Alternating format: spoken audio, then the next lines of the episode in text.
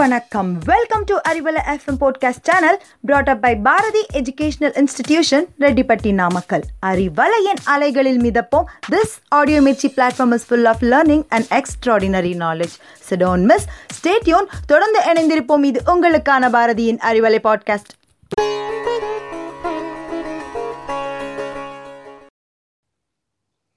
நாள்தோறும் நாயன்மார் கதை கேட்கும் அறிவலை பாட்காஸ்ட் அன்பர்களுக்கு பணிவான வணக்கங்களுடன் கோமேதகவேல்.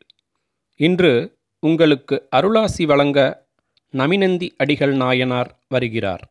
அவரை வரவேற்போமா? வாருங்கள். திருவாரூர் அருகிலுள்ள ஏமப்பேரூர் என்ற அழகிய கிராமத்தில் அந்தணர் மரபிலே தோன்றியவர் நமினந்தி அடிகள். சிறுவயது முதலே இறை சிந்தனை.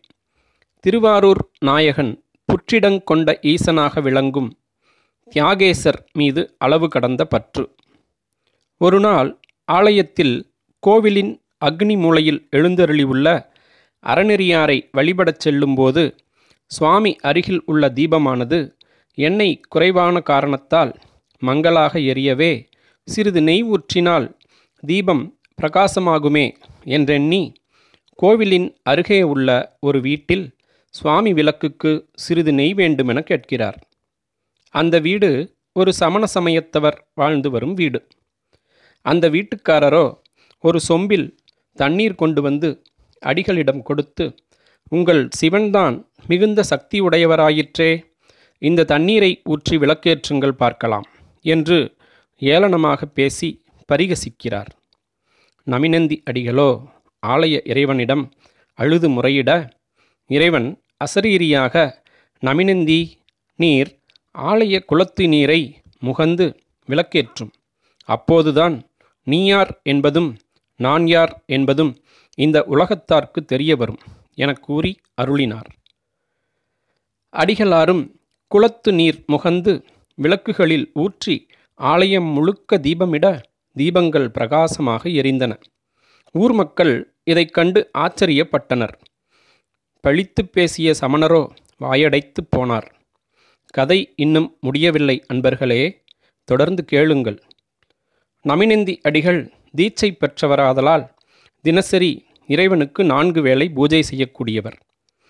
அதனால் எங்கு சென்றாலும் தங்கிவிடாமல் இரவுக்குள் வீடு வந்து சேர்ந்து விடுவார். ஒரு நாள் திருவாரூர் அருகிலுள்ள மணலி என்ற ஊரில் தியாகேசர் எழுந்தருளும் வைபவம் நடந்தது. விழாவைக் காண சிவனடியார்கள் பலரும் சென்றனர். நமிநந்தியும் சென்றார். இறைவனை கண்ணாரக் கண்டு வாயாரப் பாடி மனதார வணங்கி வழிபட்டவராக தம் வீடு வந்து சேர்ந்தார்.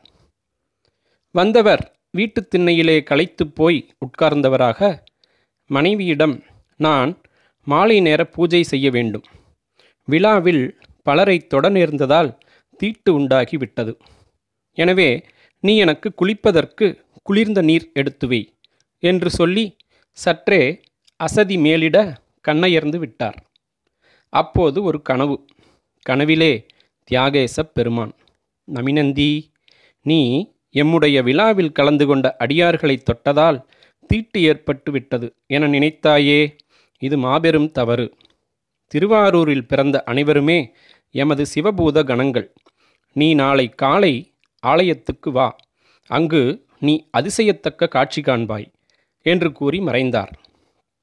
நமினந்தி அடிகளோ உறக்கம் கலைந்தவராக இறைவனிடம் பலமுறை மன்றாடி மன்னிப்பு கேட்டு குளிக்காமலேயே மாலை நேர பூஜையை செய்தார்.